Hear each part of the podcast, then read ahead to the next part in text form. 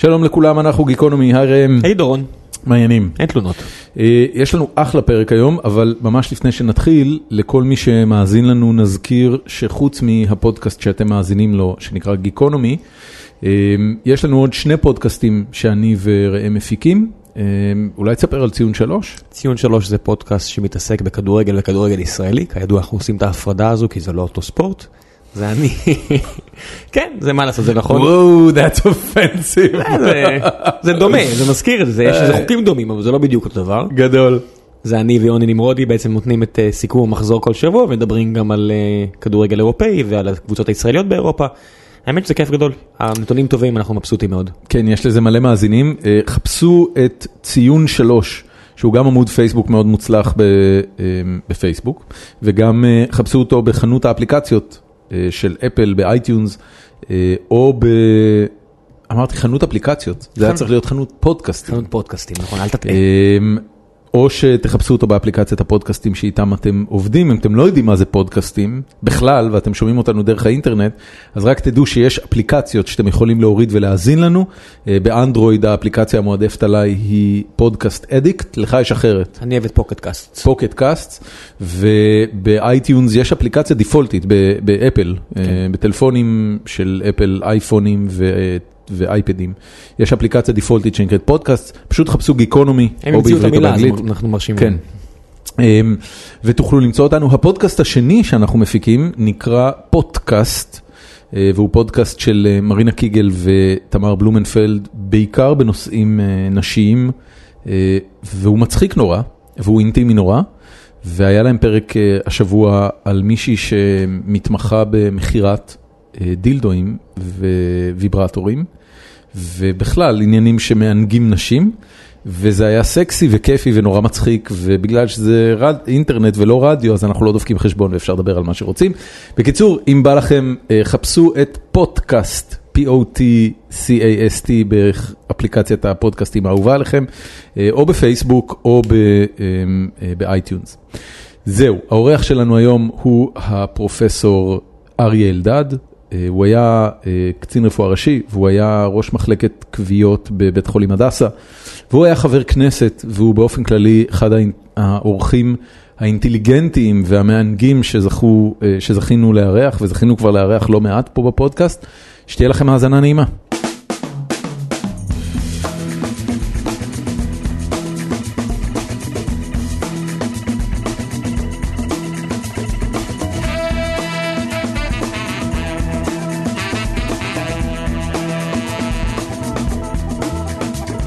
שלום רב לאורח שלנו, הפרופסור אריה אלדד. ערב טוב, מה זה גיקונומי?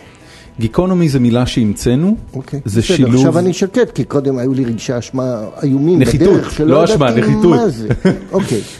זה, זה הלחם של המילה גיק ושל המילה איקונומי, אה, אה, איקונומי כלכלה כמובן, גיק זה, אתה, אני מניח שאתה מכיר את המילה.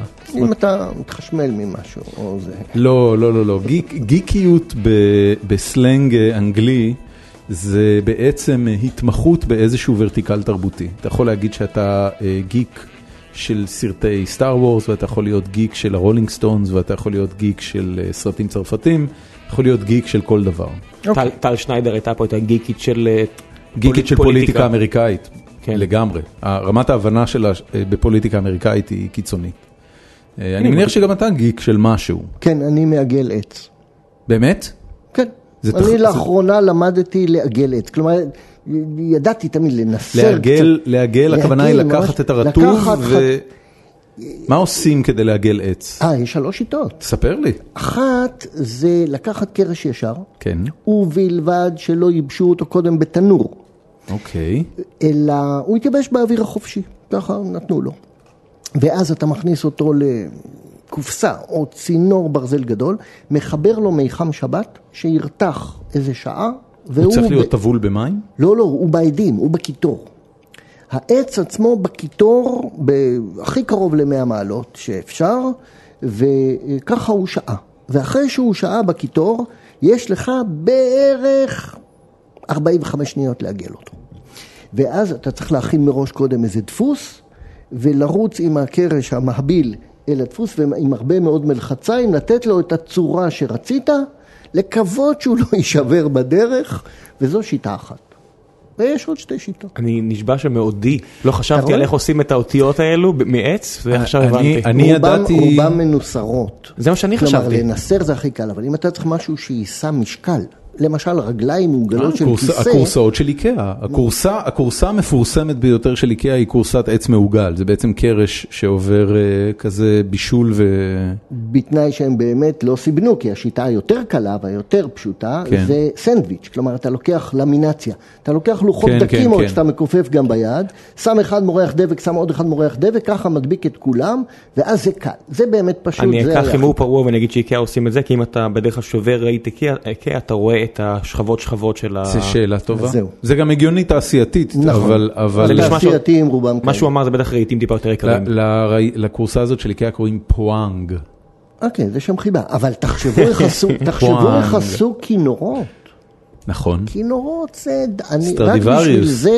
אני הולך... אז אה, כשאתה מעגל עץ, אתה מעגל אותו למטרות אסתטיות או פונקציונליות? אתה עושה עם זה אני, משהו? אני, אני מעגל אותו, בעיקר אני מחפש דברים שאפשר לעשות איתם משהו, ואחר כך מתכנס צוות חשיבה בבית, הבנתי.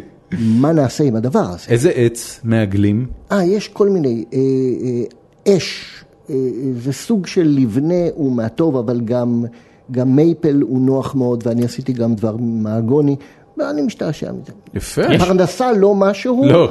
אבל אני נהנה. יש מייפל בארץ? לא, לא, יבוא, זה הכל יבוא. הכל הייתי. בטוח שצריך, כן, כן, מדינות כמו קנדה, אני כאלה, אני הרבה לא יותר חושב- אני לא חושב נוזליות. שבכלל יש יצור עץ בארץ. יש אין- מעט, יש... אה, מה, אורן? אורן, כן, אורן, בעיקר משתמשים בו להסקה, לא להרבה אני דברים מזכיר אחרים. לך שאת בית המקדש בנו מעץ יחסית מקומי. כן. יחסית, כן. גם את לבנון, תיבת- גם את תיבת נוח. זה ארץ מהלבנון. אם אתה כבר הולך לפי זה. היו פעם הזקנים בארץ ישראל אמרו, איזה מזג אוויר אדיר בארץ ישראל, בחורף במצרים, בקיץ בלבנון, אדיר. כן.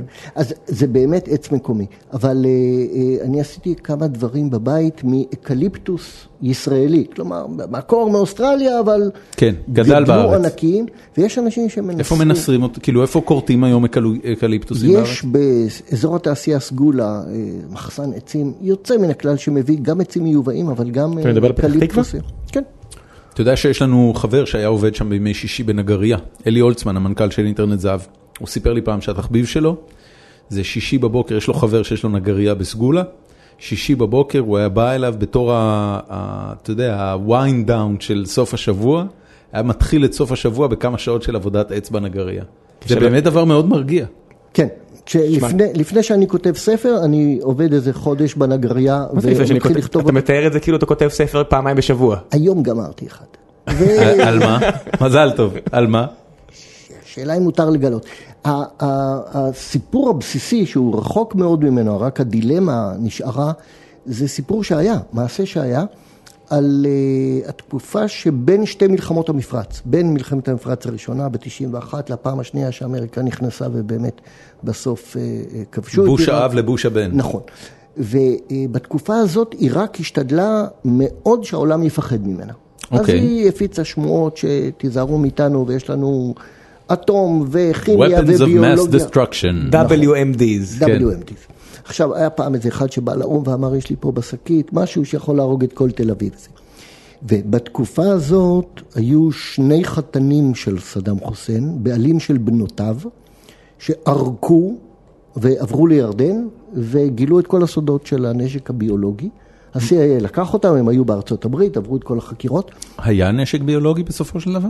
והם מסרו את אה, האינפורמציה לגבי איזה חוות עופות, 40 קילומטר דרומה מבגדד, והפקחים הבינלאומיים שכבר היו שם אחרי מלחמת המפרץ הראשונה, הגיעו לשם, מצאו ארגזים, ארגזים של חומר שמעיד על תעשיית הנשק הביולוגי של עיראק.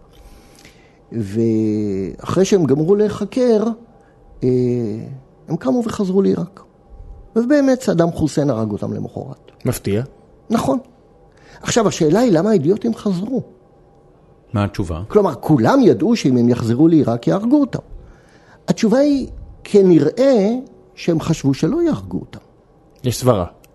כי אולי הם בכלל לא בוגדים. אולי הם הובילו מהלך הונאה. כדי שהעולם יחשוב שלסדאם חוסיין יש נשק ביולוגי ויפחדו ממנו נורא. אני לא לא עדיף שפשוט באמת לא יפתחו הרגו נשק אותם. ביולוגי? אה, אנחנו יודעים בוודאות שהרגו אותם?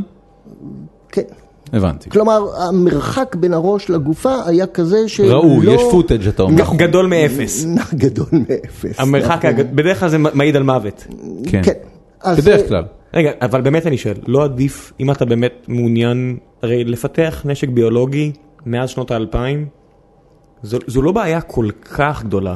אה, היא בעיה טכנית לא פשוטה, כלומר אה, זה לא בעיה, זה לא ה- בעיה לקחת דגימה מחומוס או מהביוב ב- בתל אביב, אבל, אה, וזה, וזה יכול להיות קטלני, אבל להתחיל לגדל את זה בקנה מידה תעשייתי, לנקות את זה, להפוך את זה יציב לטמפרטורות הגבוהות של פיצוץ, כשיר לפיזור, זה טכנולוגיות לא פשוטות. רגע, עכשיו כל המחסנים של אסד שהתגלו, זה רק נשק כימי? כימי.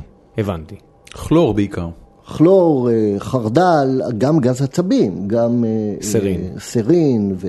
פה בשכונתנו, למ- למעשה, מלבד לפי פרסומים זרים, כור אצל השכנה מצפון ונשק כימי, לא היה עדויות לנשק ביולוגי? ביולוגיה אנחנו יודעים על מאמצים שכמה מדינות עסקו בזה, אני לא מכיר פרטים נוספים. רצית להגיד משהו ראם? אתה נראה מבולבל. זה באמת, אני לא מבין. זה כאילו, מפתיע אותך? אני לא מבין, אם יש לך גישה לנשק כימי, אם אסד הרי יש לו מחסנים על גבי מחסנים של נשק כימי, זה לא מספיק טוב כדי לעורר אימה?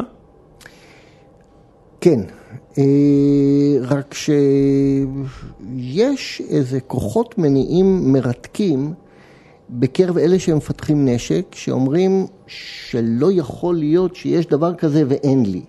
אתה, אתה יכול לשאול את זה על עצמנו, ה-F-35, מי היריב שלו? אה, אנחנו מסתדרים עם ה-F-15-16 אני מול אגיד כל לך מי מטוס היריב בזירה. שלו, אלה שרוצים לקצץ את תקציב הביטחון. נכון, נכון. זה היריב של ה-F-35. ואלה שרוצים ולחלקם- לקבל- מי- שרוצה לבטל את משלחת הרכש של ישראל בארצות הברית, זה האויב הגדול ביותר של ה-F-35. ולחלקם יש מכ"ם, ולכן אתה צריך מטוס חמקן, כן. שלא יראו אותו כמובן. במכ"ם. לא, אה, אני, אני מניח שיש יעדים ש-F-35 יכול להביא אותנו אליהם, אבל כששאלתי בכל מיני פורומים, תסבירו לי, מה, מהרגע שנקבל את הטסט הראשונה, תגידו לי מה נוכל להשיג שלא השגנו קודם, לא קיבלתי תשובות. לא תקבל טובות. גם. רגע, לא. לא לא תקבל גם, זה זה אורחנו עניין... פה זה באמת יושב בישיבות, הוא אומר שהוא מגיע הייתי, לישיבות. מה התשוב- הייתי, בוודאי, הייתי. בוודאי, מצטער, ישב, לא יושב. מה התשובות שכן נתנו לך? נתנו לי תשובות שאני, אלה שנתנו... לא, אה, מעבר אה, לפגיעה, אל תפגע בביטחון המדינה. לא, אני, אני. בטח לא אפגע בביטחון המדינה. התשובות שנתנו לי לא היו מאוד משכנעות. והמשכת לשאול? כן, עד שנגמרה הישיבה. כלומר, מה- מה מה אתה, אני בכלל לשאול אותך ראם, הרי אתה אתה כבר בן אדם בוגר. נכון. ואתה, יש לך איזושהי פרספקטיבה על המערכת הפוליטית ועל המערכת הצבאית ועל ההתנהלות שלה. מה, מה חשבת? חשבת שיש תשובה לזה? כן. תמיד אתה יכול להגיד, כי הרוסים עומדים למכור איזושהי מערכת SA, שקר כלשהו 100 ומשהו לאיראן ולזה ולזה ולזה. מטוסי F-15, F-16 לא מספיק מהירים, לא מספיק אה, בעלי כושר תמרון, אנחנו צריכים את זה ואת זה. תמיד אפשר להביא איזושהי תשובה שאתה אומר, אבל, אבל ז, ז, אפילו מה שאמרת עכשיו הוא מופרך לחלוטין. מאיזו בחינה? מבחינה זו שאין שום דבר, אה, על מה אתה מדבר פה? על מח 5 מול מח 7? אתה מדבר על... על... לא, אני מדבר על זה שלצורך העניין, אה, אה, מטוסי הקרב שנמצאים כרגע בשירות צה"ל, אולי אה, לא מסוגלים לחמוק ממערכות הגנה אווירית. בכל זאת בני 30. שרוסיה מוסרת לסוריה או מצוין, לאיראן, אבל הרי- אבל ה-F-35 אבל ידע, אז יכול להיות שזו המחשבה תשובה. שמקופלת לתוך הדבר הזה, זה שיש לך כוונה לפלוש למרחב האווירי של אחת מהמדינות האלה ולבצע איזושהי פעולה צבאית עוינת בתוך שטחם. רק, לא, לא השבוע. המטוסים שלנו היו שם. לא בהכרח, באיר... באיראן? בסוריה. לא בהכרח. אבל לא מדובר על סוריה, לסוריה אין את הבעיה הזאת. אבל המערכות הרוסיות האלה יודעות להיכנס 300 קילומטר לתוך מדינת ישראל, כלומר באופן תיאורטי, אם הם יחליטו, שום מטוס לא ימריא. אוקיי. אז אה, בשביל מה אתה מחזיק חיל אוויר אם הוא לא ממריא? בכל זאת הוא צריך לעוף. אני, אומר עוד פעם, ההנחה שמקופלת בתוך מה שאמרת הרגע, בתוך הסצנריו שאמרת הרגע, היא הנחה שאומרת שכל הערוצים הדיפלומטיים נכשלו, שרוסיה העבירה כוחות צבאיים שיכולים להשמיד את חיל האוויר הישראלי ולא לאפשר למטוסים אה, היא כבר להמריא העבירה אותם. או מס- לגבול, לגבול סוריה, לגבול סוריה-ישראל. הם שם, הם שם. הם שם. היא העבירה את המערכות האלה כבר. אה, לא בגבול, אז זה זה הם 100 לא- הם קילומטר לא- קודם כל צפונה. הם לא- הם לא בגבול. הם מרחק 300 קילומטר. ואם הם יזוזו לגבול, מה תעשה? תכריז מלחמה על רוסיה? אתה צריך להכין מענה טכנולוגי. לכן אני אומר שזה זה מאוד... תשמע, כשאני, כשאני שומע על ההוצאות הצבאיות האלה, אני מתחלחל. למה אני מתחלחל? כי הדברים שמפניהם F-35 אמור להגן עלינו, הם כל כך קיצוניים וכל כך לא סבירים, יש כל כך הרבה דברים יותר סבירים שהמדינה הזאת צריכה להתגונן מפניהם ולא מתגוננת, שאני אני חייב להגיד לעצמי שמישהו עושה פה שימוש מאוד ציני בפחדים של המדינה, של האזרחים במדינה, ושאין בזה, יש בזה עשרה אחוז הגנה על תושבים ועל אזרחים, ו-90 אחוז כסף, לא אינטרסים כלכליים. בטוח, אני לא בטוח שברמה של החלטה איזה צוללת או איזה מטוס לקנות, עושים באמת שימוש בפחדים של האזרחים. האזרחים יודעים שצריך צבא, כי יש איומים קיומיים, והם מסתפקים בזה. עכשיו, בתוך הצבא יש תמיד מלחמה בין הצוללות למטוסים, בין הטנקים ל- ל- למודיעין. אבל אין אף פעם מלחמה, אין- אין אף פעם... והציבור לא, זה, לא רק שהציבור לא, לא מודע למאבקים האלה ולשיקולים, מה תקנה או איך תקנה, מה שהיה מאוד מתסכל מבחינתי בכנסת, וישבתי שם עשר שנים, זה שהיכולת לפקח על המערכות האלה היא קטנה מאוד. נכון. וגם אם הם, הם יבואו וידווחו לנו כל מה שנשאל, בסוף אתה מבין שאתה... הם, אומרים מה שהם רוצים. מורחים אותך. רגע, אבל בוא, בוא נאמר את זה בכנות, חלק מהאנשים. שיושבים לידך על הכיסאות הם רמטכ"לים לשעבר. אין סיכוי שאתה בא אליהם ואומר, ידידי, אבל הם חלק מהשיטה. תשמע, היה, אחד שישב איתנו בוועדה, הוא היה...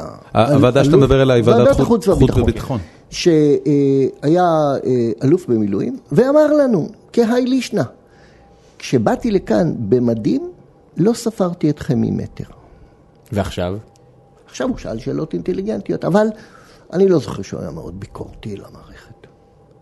עכשיו הוא לא, הוא, הוא לא בכנסת, הוא כבר לא שם, אבל אה, לי זה נתן תחושה רעה מאוד, כי אה, הבנתי שאני יכול לחשוב על השאלה הכי ביקורתית וחכמה, למה ככה ולא ככה, אבל בסוף היכולת אתה- לעשות אתה, ביקורת אה, אמיתית, אתה תומך בקיצוץ אה, בתקציב הביטחון? לא כסיסמה, אלא... אה, זאת אומרת, אתה אני חושב... צריך לראות את התקציב ולראות מה מתכוונים לקנות בו ולהגיד מה אני חושב על סדרי העדיפויות. לא כשיטה, אני לא חושב שישראל היא לא מאוימת ושאנחנו יכולים להסתדר עם חצי מתקציב הביטחון שלנו. אוקיי, אבל 20 אחוז פחות? יכול להיות. זה, בוא זה תתחיל- רזולוציה בוא- בוא תתחיל שאני בלהפסיק, כבר... שיפסיק לגדול, אתה יודע, זה כמו עם... אה, כן, כן, זה מה שאני, בגלל זה אני אומר. אז מה זה 20% אני- לא, פחות? כל- כל מי ש... כל מי ש... אמ, כל מי שמדבר על... אה, על הצד הנגדי אומר, מה, אתה יכול לחתוך את הביטחון בחצי? לא, אני לא רוצה לחתוך אותו בחצי. בוא נעצור אותו בתור התחלה. כן, בוא נעצור את הגדילה אני- שלו. אני חושב שמה שיגדל זה הוצאות... אה, לא, הנה, F-35. אז אני חושב ש-F-35, אם אני לא טועה... F-35, צוללת חדשה. אם אני לא טועה, אם אני לא טועה, F-35 מגיע מכספי הסיוע זה האמריקאים. לא משנה, זה עדיין כן, אבל הוא לא. חלק מתקציב הביטחון. בטח שכן. אה, תקציב הסיוע נכנס לתקציב הביטחון? בסוף, אם סופרים נכון, כן. השאלה הקשה ביותר היא מה תקציב הביטחון של ישראל. אנחנו אף פעם לא הצלחתי לקבל מספר. תלוי אם אתה קונה או מוכר, תלוי אם אתה מחשיב את הגדר או לא מחשיב את הגדר, אם, אם הצופרים של פיקוד העורף נכנסים לזה והמסכות, אם הם נכנסו או לא. זה, זה משהו נורא גמיש, זה סוג של אקורדיון. כש, כשבסוף אתה אומר, תראו, יש איזו קופסה שחורה שהוא אה, כל תקציב המדינה מינוס מה שלא פירטתם בפנינו עד עכשיו, אז זה תקציב הביטחון. אומרים לי, לא, זה לא שלנו, זה משהו אחר. בקיצור, אתה לא יוצא ראש מזה. האמת שגם תקציב החינוך, לאחרונה התחלתי להסתכל על זה, אתה אומר, עם כל הרעש שמדברים על תקציב הביטחון, אני חושב שתקציב החינוך, אם אתה מחבר אליו גם את. המשכורות של התקציבים של העירוני, אתה רואה שהוא כבר גדול יותר, כן. ואתה אומר, מה קורה פה? הוא לא כבר, הוא כבר הרבה שנים גדול יותר. מאז רבין הוא גדול יותר. אה, פלוס מינוס, אבל הפעם הוא ממש גדול, הוא רשמי, אתה יודע, זה איזה הוא 50... גדול יותר מתקציב הביטחון. כן. כן, כן, בטח, כן. כבר הרבה זמן. ו... ובשלב מסוים אתה אומר, אתה יודע, ראיתי אה, שהתפרסם התקציב האחרון, אז מרב מיכאלי אמרה, עד מתי תקציב הביטחון יהיה גדול יותר וכו' וכו', ואז הוא לא. לה, הוא לא.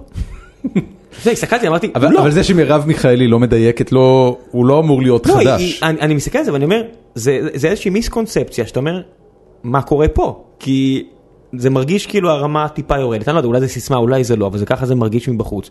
אני אומר, התקציב רק עולה, מצד שני יש הרבה ילדים, אז... יש יותר ילדים, יותר ילדים. והגירים התייקרו, יש הרבה הוצאות. איזה אני- גירים, אין יותר אני גירים, זהו. יכול- אני יכול אה, לקחת אותך אחורה בזמן.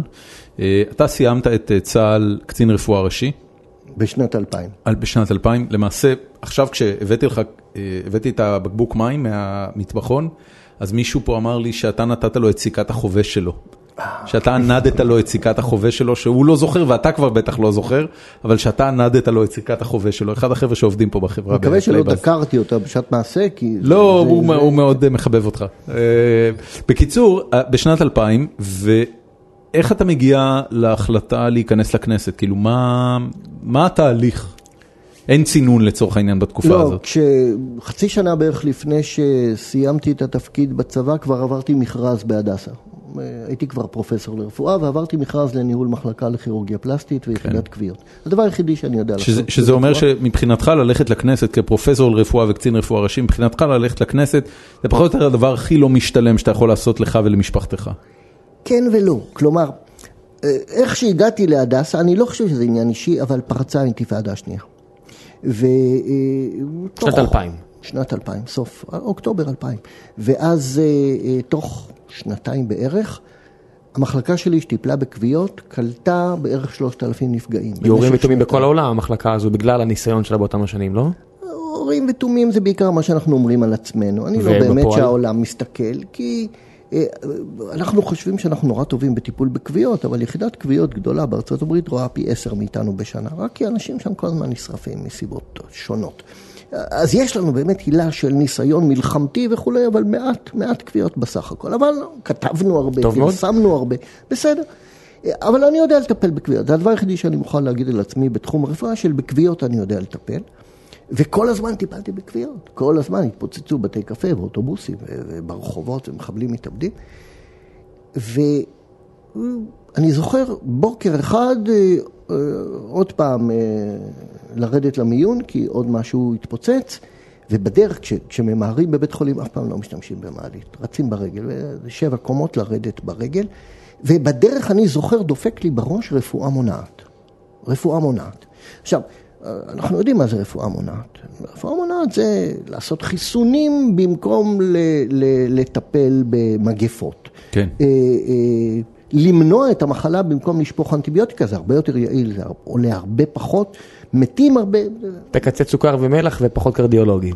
נכון, זה סוג של רפואה מונעת. עכשיו, במחלות זיהומיות, בסוכר ומלח, זה, זה לגמרי ברור. מה לזה ולאנשים כוויות. שרופים כן. מ- מטרור? אבל אני, אני כל הזמן יודע ש...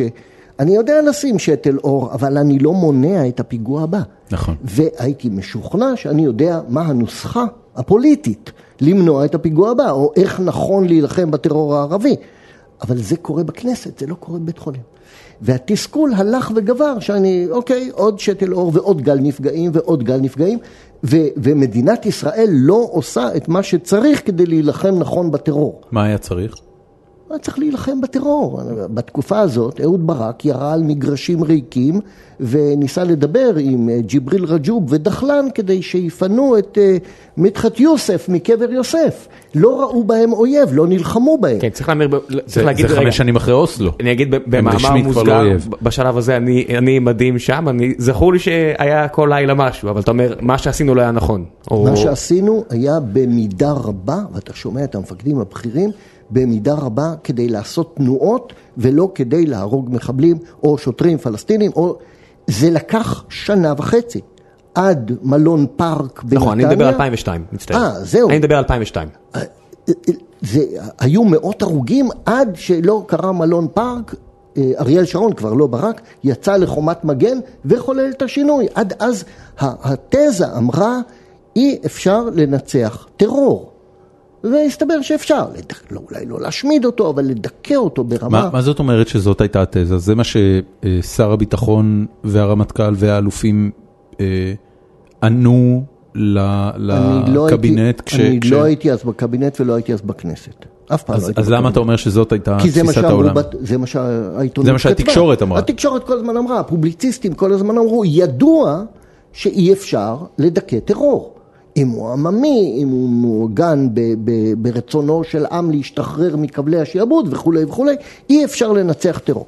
אז מסתבר שאפשר, אה, אולי לא להשמיד אותו לגמרי, אבל להוריד אותו לרמה נסבלת. ופשוט נמנעו מלעשות את זה עד חומת מגן. עד שלא הלכו בקנה מידה גדול והכניסו חטיבות של צה"ל לתוך הערים הערביות ביהודה ושומרון, באותו קנה מידה של חומת מגן, זה לא קרה. טנק בשטחים, זה פעם היחידה פחות או יותר שזה קרה. כן, אני לא בטוח שהם הכי יעילים ברמה הטקטית, אבל. ברמת האפקט, תודעה, גם כן. לקוחות, לא חשוב. אבל אני לא יודע, שאני- העובדה שאני נכנסתי לכנסת, באמת אה, אה, רגע, אז, בשנת 2000 חווית את החוויה הזאת כראש מחלקה, כן, ו- ואז אמרת, אוקיי, אני, אני צריך ל- ללכת לכנסת. שמה, 2001, ב-2002, זה, זה הלך והתגבר, ככל שאני מטפל ביותר בקביעות, אני מתוסכל התפטרת? יותר. יצאתי לחופשה ללא תשלום, אה, כי, כי הלכתי לבחירות בכנסת. עם מי זה- דיברת? עם מנהל בית החולים. לא, לא, אבל עם מי דיברת במערכת הפוליטית? אה, זה ככה. איך, ב- איך בן אדם נכנס לפוליטיקה? בן אדם מן היישוב שיש לו מקצוע מכובד, אני, איך הוא אני נכנס אסביר לך, לפוליטיקה? זה, ממש נורא פשוט. אה, הופעתי קצת בטלוויזיה והתראיינתי והייתי באיזה פאנלים וכתבתי איזה מאמר או שניים, כבר לא זוכר איפה, ואז יום אחד דופק לי בדלת במשרד בהדסה, בני אלון, חבר הכנסת בני אלון, והוא אומר לי, אה, עוד מעט בחירות, אתה רוצה לבוא? אמרתי לו, בסדר, ככה מצטרפים לפוליטיקה. כן. עכשיו אני אשאל אותך את השאלה הבאה. אתה, אה, אתה, מה, מה תפיסתך האמונית? אתה רואה את עצמך כאדם מאמין? כן. למרות שאתה לא חובש כיפה. נכון. אתה עוסק בפולחן יהודי מאיזשהו סוג? שומר שבת? לא, זה אה, בטוח שכן, גם אתה שומר כן. שבת. במידה רבה, כלומר, אה, אני לא נוסע בשבת, אני לא כותב בשבת. אתה יהודי אני- רפורמי, אפשר להגיד? לא, לא, כי, כי, כי? רפורמים אה, אומרים אה, בקידוש ביום שישי, אשר בחרתנו עם כל העמים. בשביל להיות נחמד ופוליטיקלי קורקט ולא להעליב את הגויים באמריקה. אני לא אומר עם כל הגויים, אני אומר אשר בחרתנו מכל העמים. אבל זה רק דוגמה כמובן. אני, אני, הרפורמים מנסים לשנות את ההלכה, אני לא מנסה לשנות את ההלכה, אני רק אומר, אני אישית אתה לא סלקטיבי ממלא, לגביה. אני לא, לא מקפיד במצוות שילוח הקן. שאלתם אותי קודם על מה ה... זה- מה זה מצוות שילוח הקן? או. אני לבושתי אפילו לא יודע. אז בוא, סיפרתי לכם שכשהייתי אה, אה, מתמחה, אה, עשיתי איזה חצי שנה ב- במחלקה אורתופדית, והייתה איזה עונה שכל הזמן הגיעו אברכים, אברכי משי, בחורים עדינים מאוד, עם ידיים ורגליים אברכי שבורות. משי. שבורי- איזה מעליב. אברך משי. לא, זה ביטוי מקובל. אבל זה מחמיא להגיד למישהו אברך כן, משי? כן, באמת? זה לא כמו חיילים של שוקולד? לא, לא, אברך משי זה בסדר, זה, גם משום הטקסטורה של הלבוש, אה, וגם משום אוקיי. העדינות המופלגת שהם מפגינים. עכשיו, אתה מתפלא איך בן אדם כזה מגיע עם ידיים ורגליים שבורות, ובשני ובשלישי כבר התחלתי לשאול, ואמרו לי מצוות שילוח הקן.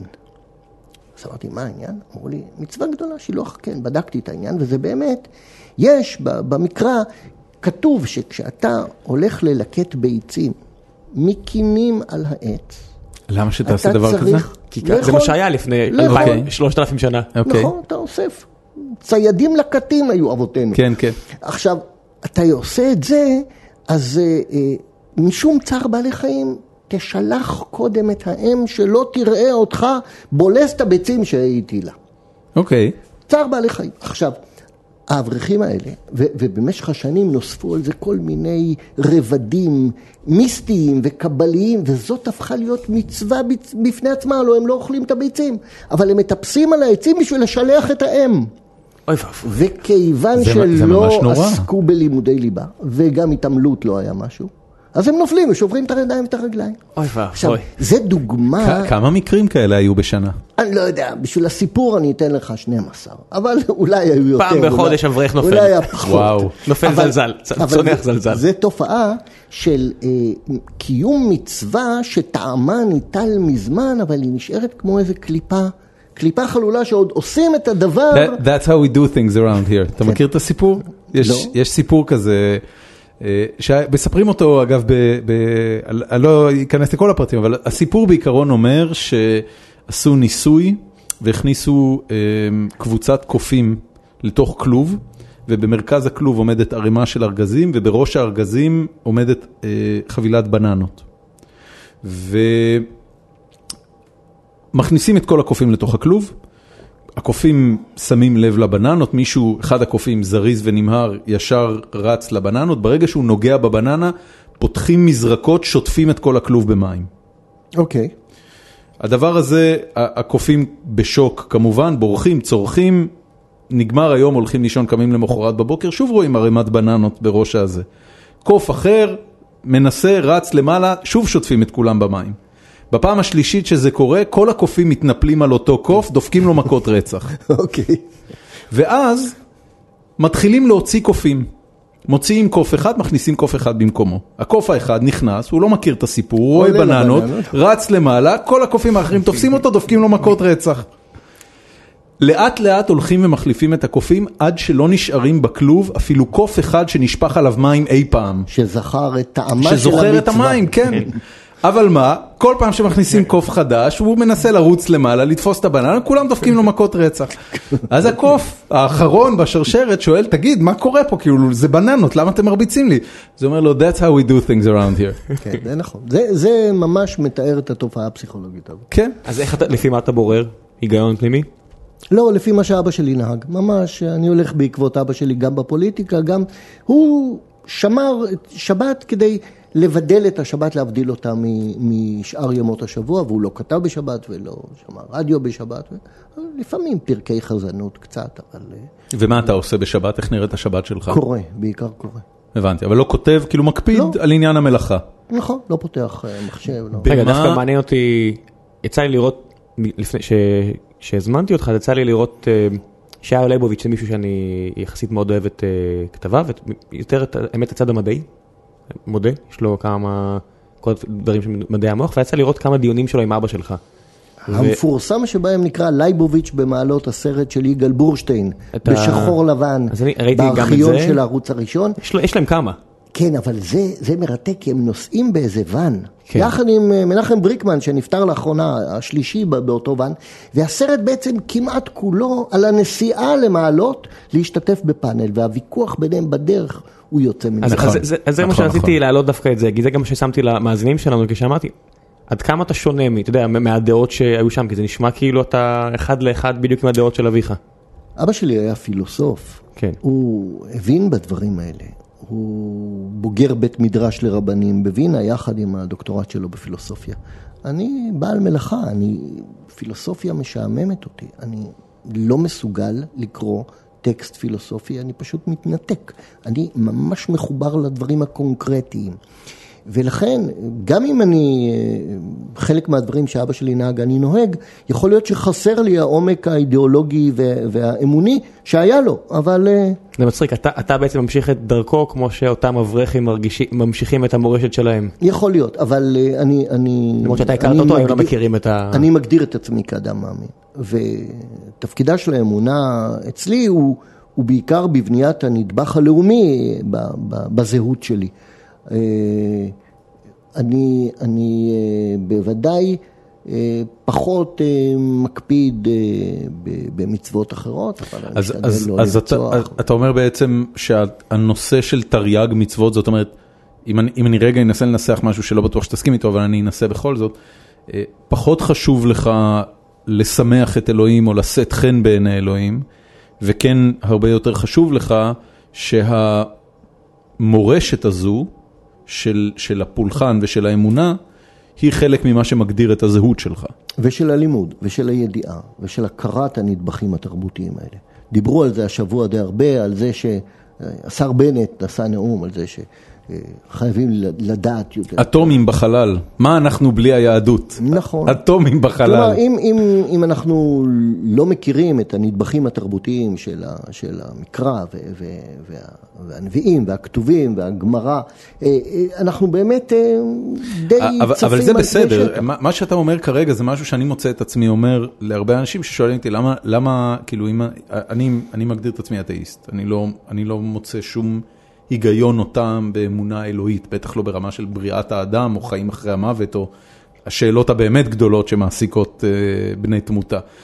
אבל כששואלים אותי מה עושה אותי יהודי, אני אומר, זאת התרבות שלי. זאת אומרת, אני יהודי תרבותי, אני לא יהודי אמוני. אתה כן מגדיר את עצמך כן. מישהו שהוא יהודי אמוני ולא רק תרבותי. כן. במה, במה, איפה זה, איפה זה, כאילו, איפה זה חוצה את הקווים? מתי זה מפסיק להיות תרבות ומתחיל להיות אמונה? אם אני מאמין ש, שארץ ישראל שייכת לעם ישראל על פי הבטחת אלוהי ישראל, זה מגדיר את, ה, את המקום שלו ב, בתוך, בתוך אבל זה, המשולש, אבל זה גם אומר שאתה. מאמין באותה ישות שהיהדות והתנ"ך מכנה אותה אלוהים, כן, ודאי.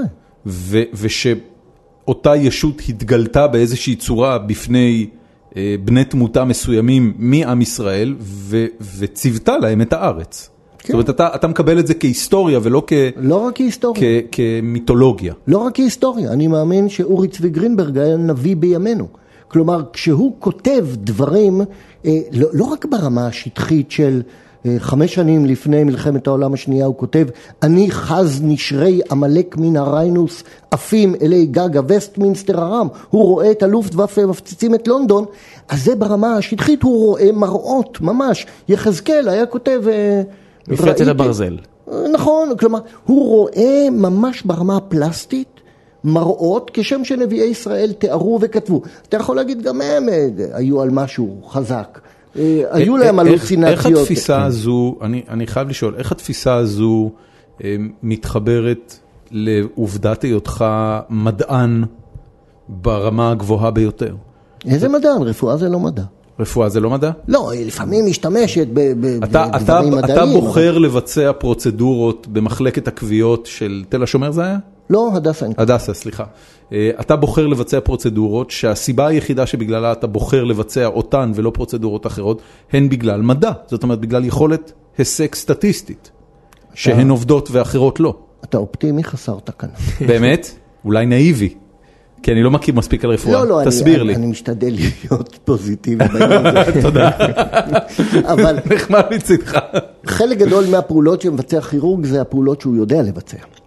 לא בהכרח הפעולות שהוכחו מדעית כנכונות לביצוע. כטובות יותר. עכשיו, זה, זה, אה, אני, אני לא רוצה להדאיג את הציבור שמקשיב, אבל רק חלק, בוודאי לא הכל ואפילו לא הרוב, רק חלק מהפעולות הרפואיות שאנחנו עושים הן באמת מוכחות מדעית. אנחנו עשינו אותם, הרבה פעמים, קודמינו עשו, אנחנו על כתפיהם, אה, זה, זה מצליח ברוב המקרים, לפעמים אנחנו אה, משום מה קושרים את התוצאה למה שעשינו.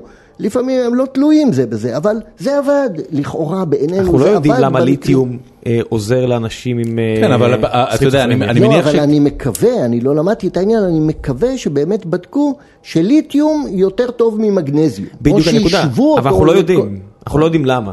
זה, זה, מהבחינה, אתה יודע, מהבחינה, אבל אני לא, אני, אתה יודע, זה לא, זה, זה מבחינתי בסדר גמור, זה מדע.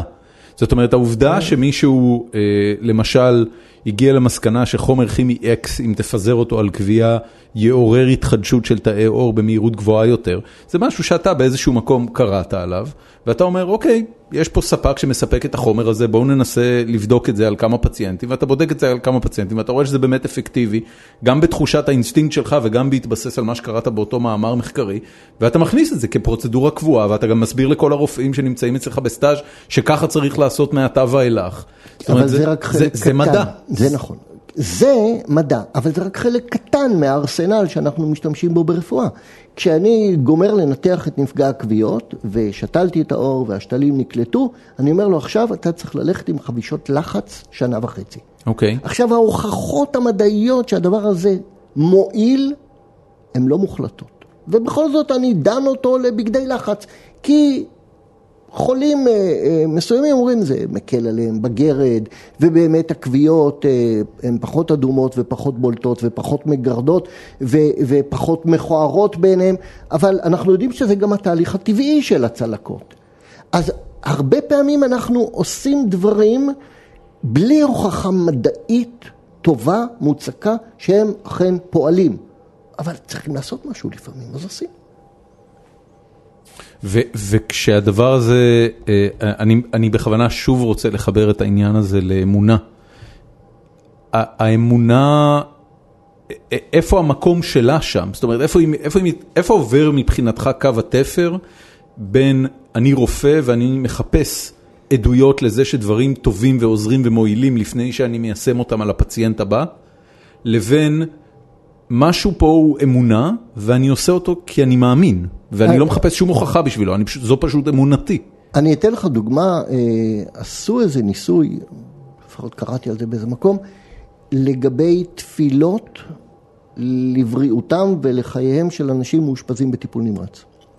וחילקו את האנשים בטיפול נמרץ באופן אקראי לשתי קבוצות, ועבור קבוצה אחת התפללה קבוצה של אנשי דת יהודים, נוצרים, אה, מוסלמים, אה, ולקבוצה השנייה לא התפללו. וסיכמו את התוצאות, והסתבר שאין הבדל. אוקיי. אוקיי. אז אין לזה השפעה בעיניך. לא יודע, הניסוי הזה לא עבד. אתה מקבל את זה ש... מה אני- אתה לקחת מהניסוי הזה? חוץ מה מסיפור טוב שאתה יכול לשעשע איתו את המאזינים. מה שלייבוביץ' אמר, אתם חושבים שאלוהים הוא קופת חולים שלכם? כלומר, גם אם אני מאמין בהשגחה עליונה על עם ישראל, אני לא חושב שיש פה אה, אה, סוג של השגחה פרטית, שאם אני אה, אעשה את כל מה שכתוב בשולחן ערוך, הסיכוי שלי אה, להחלים מגידול מסוים יותר גבוה מאשר סיכוייו של אדם. אז מהי כן אמונה במובן אמ- הזה? אמונה, אה, ו- ו- ונדמה לי שלייבוביץ', אה, אבא שלי היה אומר עליו למשל, הוא מקיים כל תרי"ג מצוות, אבל הוא לא מאמין באלוהים. כלומר, אין קשר הרבה פעמים בין אמונה וקיום המצוות. קיום המצוות זה החוק.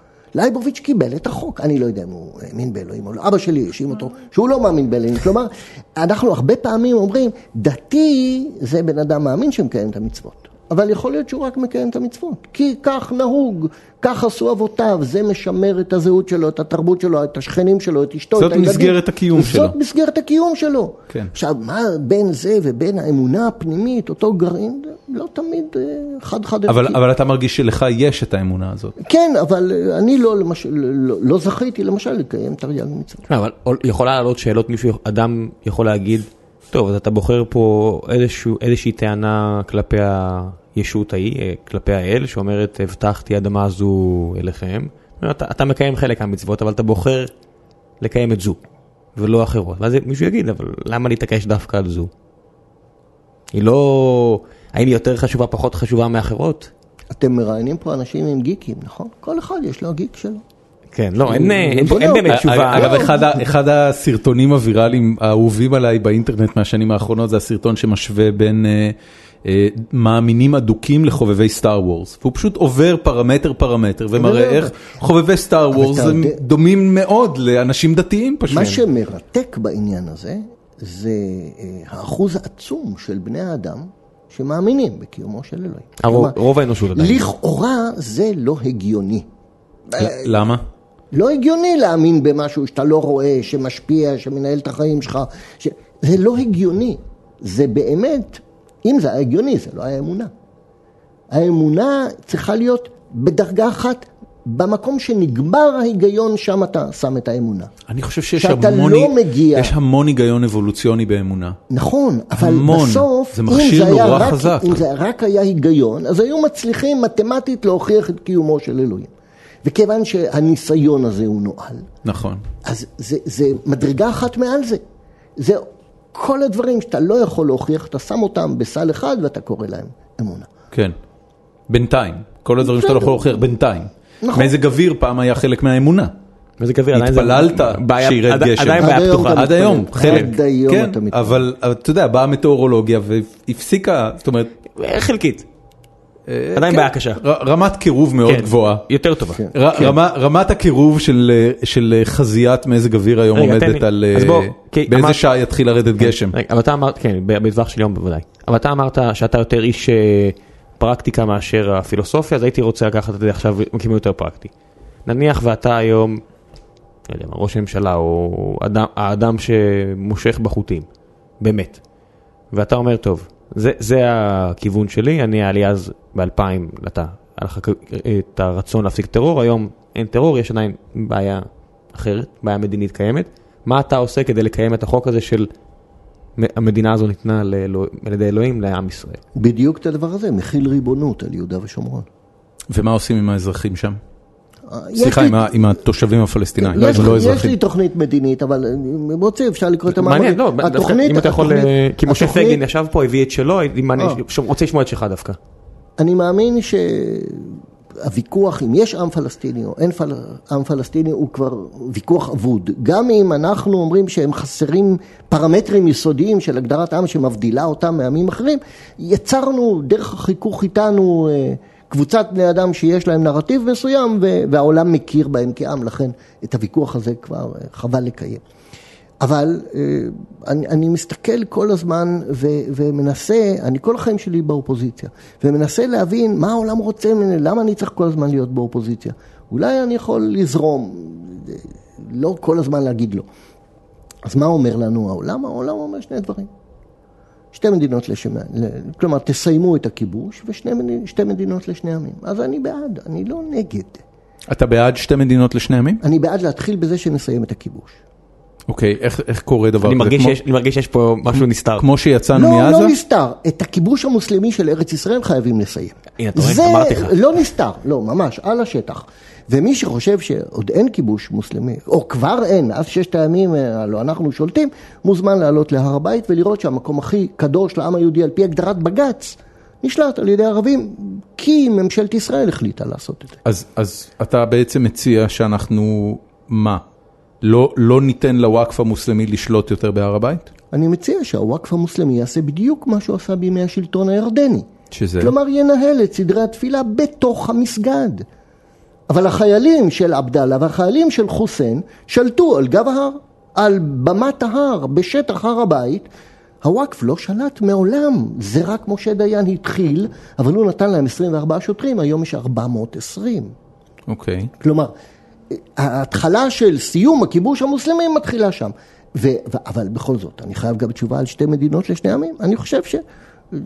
בכל זאת, הם הגדירו את עצמם כעם, העולם מכיר בהם כעם, אז בואו ניתן להם אה, מדינה. למה לא ניתן להם מדינה? אני מרגיש שאתה הולך להגיד ירדן. ממש ירדן, כלומר, יש להם כבר מדינה.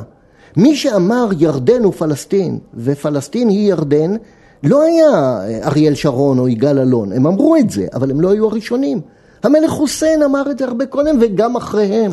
אבל, מה, אבל ירדן חוסיין- היום לא מעוניינת. זאת אומרת, אני, אני בכוונה, אתה יודע, הדיון שלנו במידה רבה תיאורטי, השיחה הזאת היא תיאורטית. בוודאי. אבל אני, אני, אני נורא הייתי שמח לנהל אותה ברצינות. ברצינות במובן הזה של באמת לשחק את משחק התפקידים, שאתה מחליט לחזור לפוליטיקה, אה, לוקח את היועצים הפוליטיים הטובים ביותר, מנהל, קמפיין מופתי וזוכה בראשות הממשלה.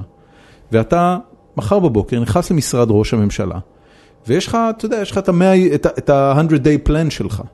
מה קורה במאה יום האלה? אתה, אתה, אתה מוריד, מה שתיארת פה הרגע, ירדן היום לא תסכים, להערכתי, ואולי אולי אני טועה בזה, אבל לא תסכים אה, לספח אליה או לקבל אליה בחזרה את יהודה ושומרון כחלק משטח המדינה אני הירדנית. גם לא אציע להם. אז מה אתה כן תעשה? זה, אני מציע לספח את זה כחלק ממדינת ישראל. לא... אבל מה לעשות עם האוכלוסייה שם? אה.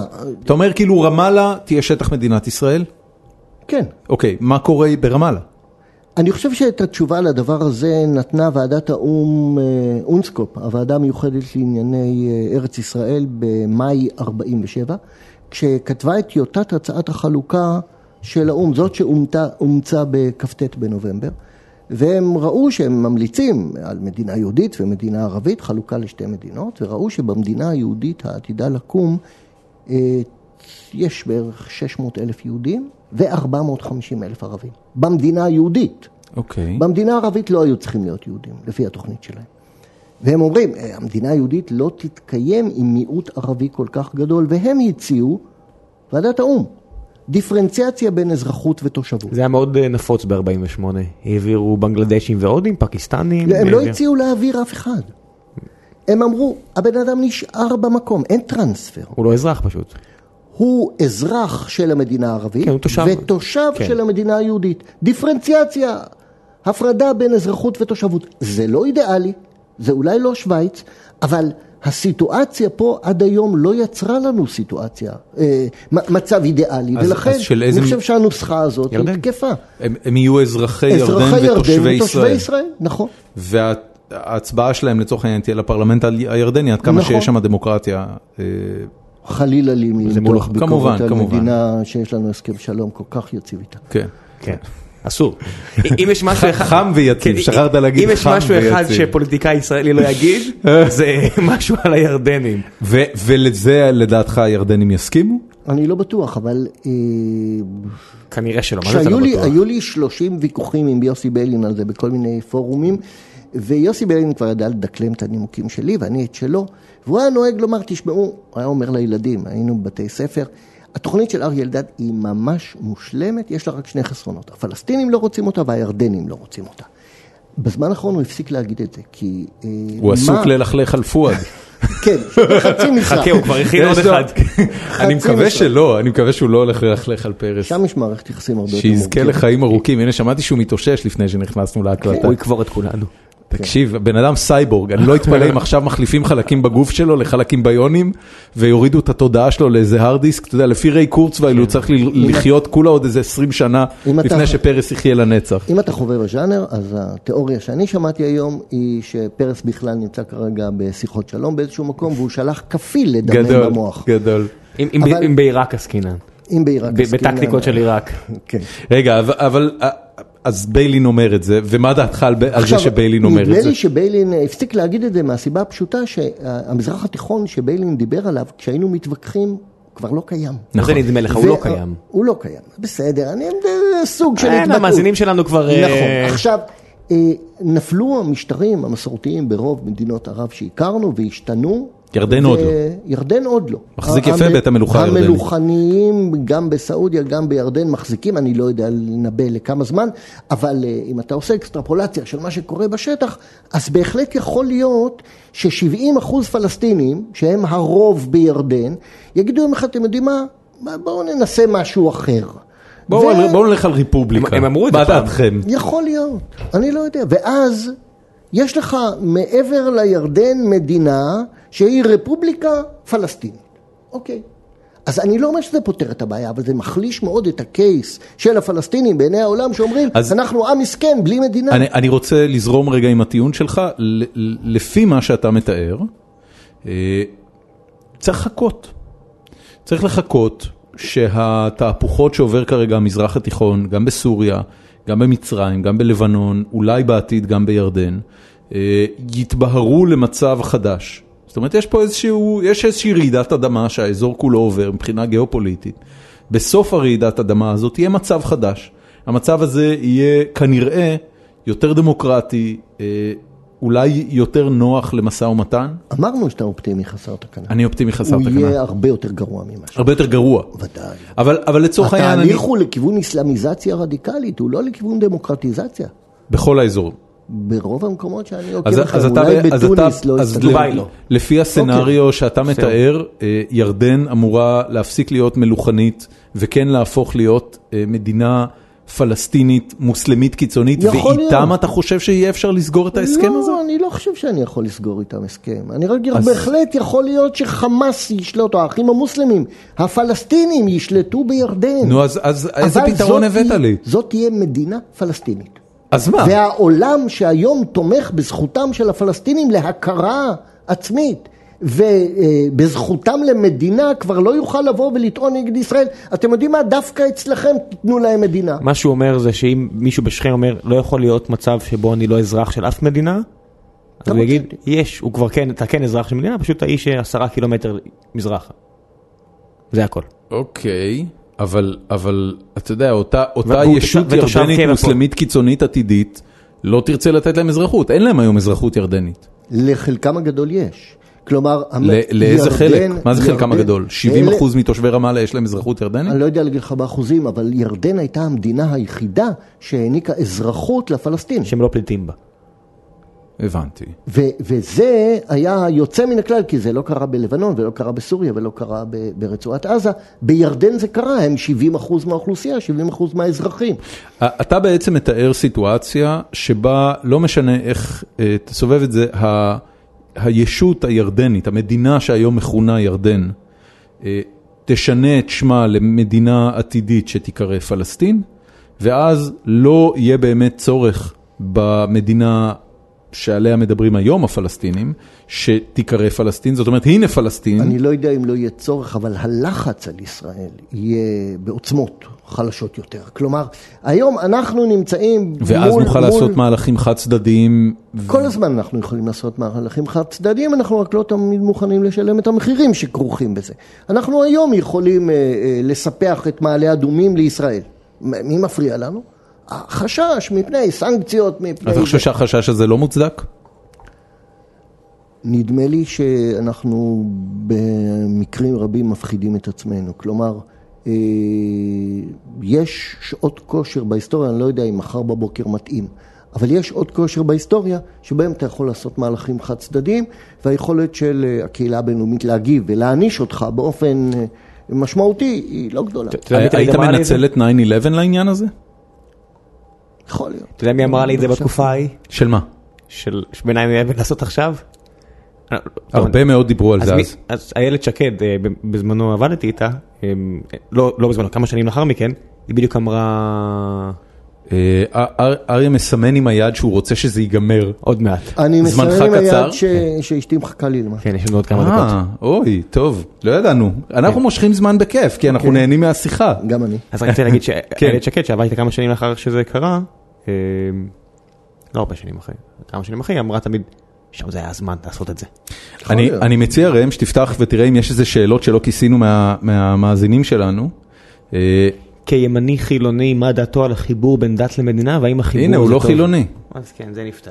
אתה חושב שצריך אה, אה, לעשות הפרדה בין דת למ- למדינה, או שאתה... לא, אני חושב שהעם היהודי הוא, הוא באמת אה, מאותם עמים, אני לא יודע אם זו הדוגמה היחידה בעולם, מאותם עמים שאין אפשרות אה, להפריד, כשאני אומר יהודי, זה מונח של עם ושל דת ביחד.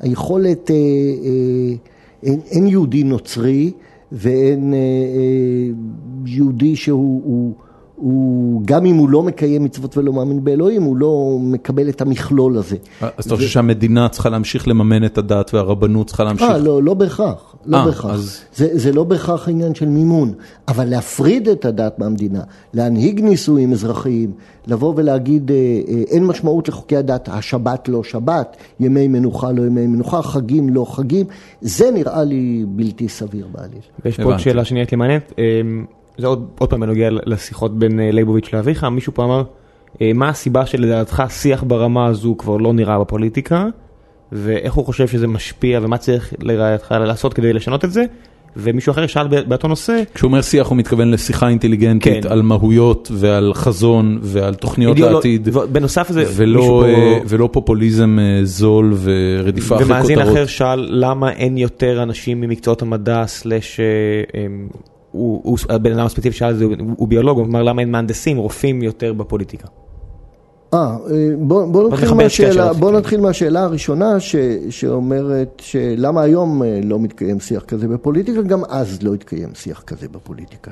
זה היה טובה. שיח בין שני אידיאולוגים, לא בין שני פוליטיקאים. אני לא, לא זכרתי ויכוחים כאלה בין אה, בן גוריון ובגין.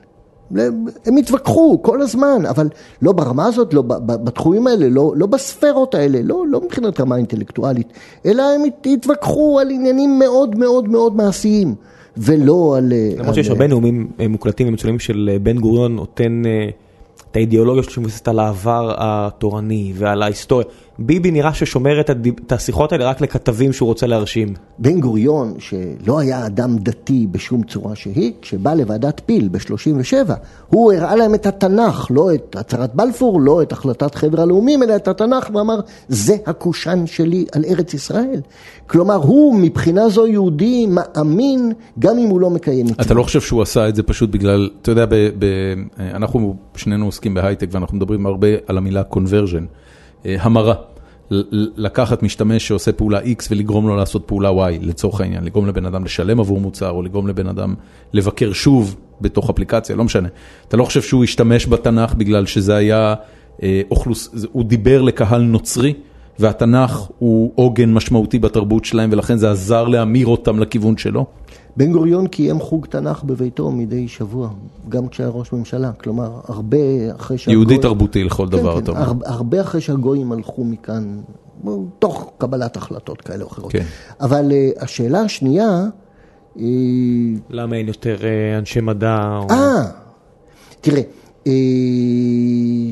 את אהרונוביץ', היה כל מיני... אה, אני עשיתי פעם מחקר, שקר כלשהו, שהראה שתוחלת החיים של אה, אקדמאים בכנסת קטנה ב-57% משל אלה שאינם אקדמאים, ואם במקרה הגיעו פרופסורים לשם זה רק 12% מהשאר. הם באמת לא מתאימים. ממש לא מתאימים. כי, אקדמאים... כי ה-DNA הוא DNA אליטיסטי ולכן זה לא פופולרי מספיק כדי להיבחר שוב? לא, כי הם מנסים לערבב עובדות בפוליטיקה. ופוליטיקה היא? פוליטיקה זה הרבה מאוד עניין של אה, כדאיות, של אמונות, של אה, אידיאולוגיה, של אה, אה, זה. איננו מדע. טמפרמנט, אל תבלבל אותי עם של עובדות. פופוליזם. העובדות, במקרה הטוב, לא מפריעות. במקרה הרע מפריעות, ואז מטאטאים אותן. זה, אני ניסיתי להיזכר לפני ימים אחדים, האם היו אה, אה, הרבה דיונים בכנסת של ועדות, לא במליאה, במליאה זה, זה סתם, אבל בוועדות שאתה עובד על חוקים שהם לכאורה לא פוליטיים לגמרי. אה, לא היו הרבה דיונים שנכנסתי עם עמדה אחת ושיניתי את העמדה תוך כדי דיון. היו כאלה, שבאו והראו לי נתונים. יכול לתת לנו דוגמה אחת נחמדה? כן.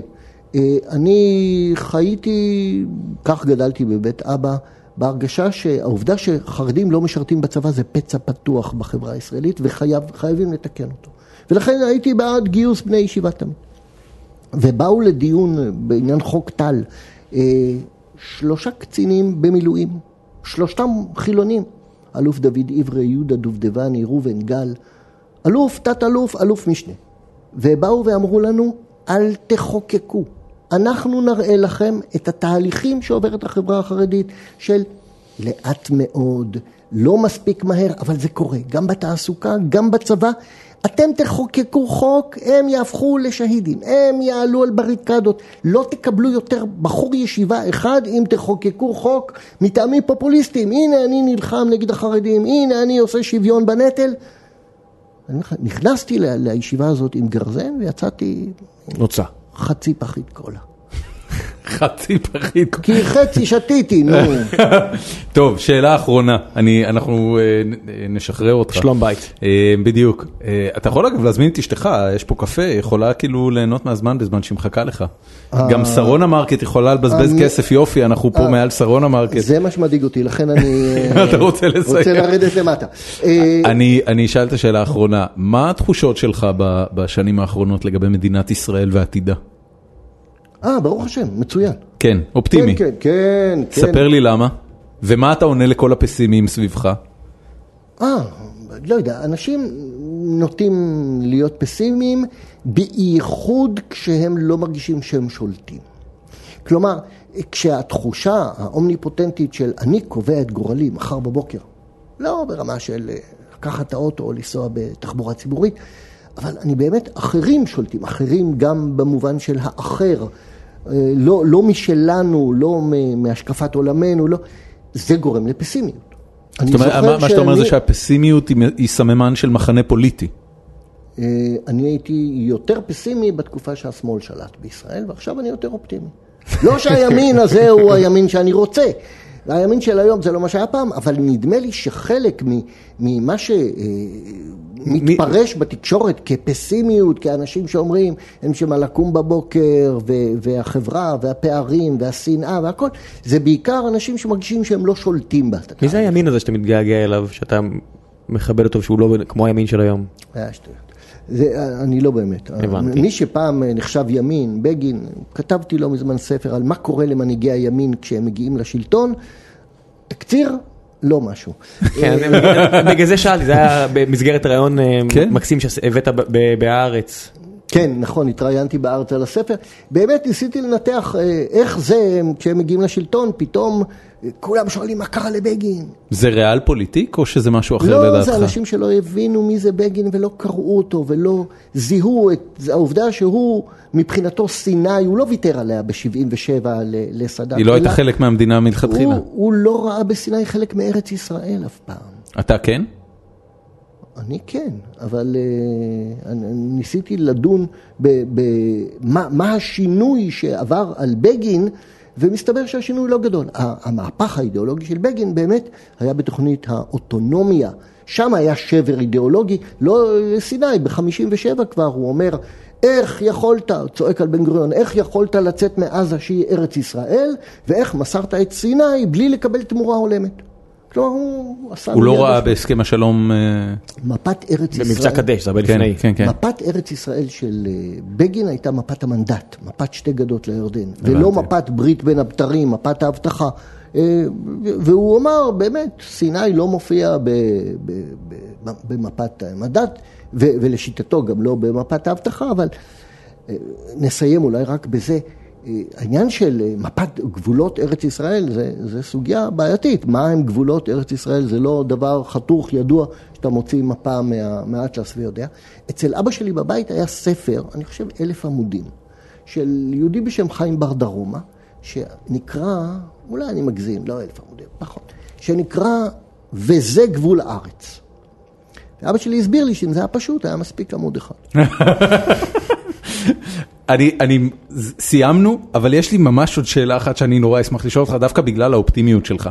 כולם מדברים על, על העובדה שאין היום במערכת הפוליטית אף מנהיג שמסוגל בכלל לאתגר את ביבי אה, ברמת להיבחר. אה, ושנגזר עלינו להיות אה, עם ביבי כראש ממשלה לפחות עד שהוא יחליט שנמאס לו. עד גיל 93.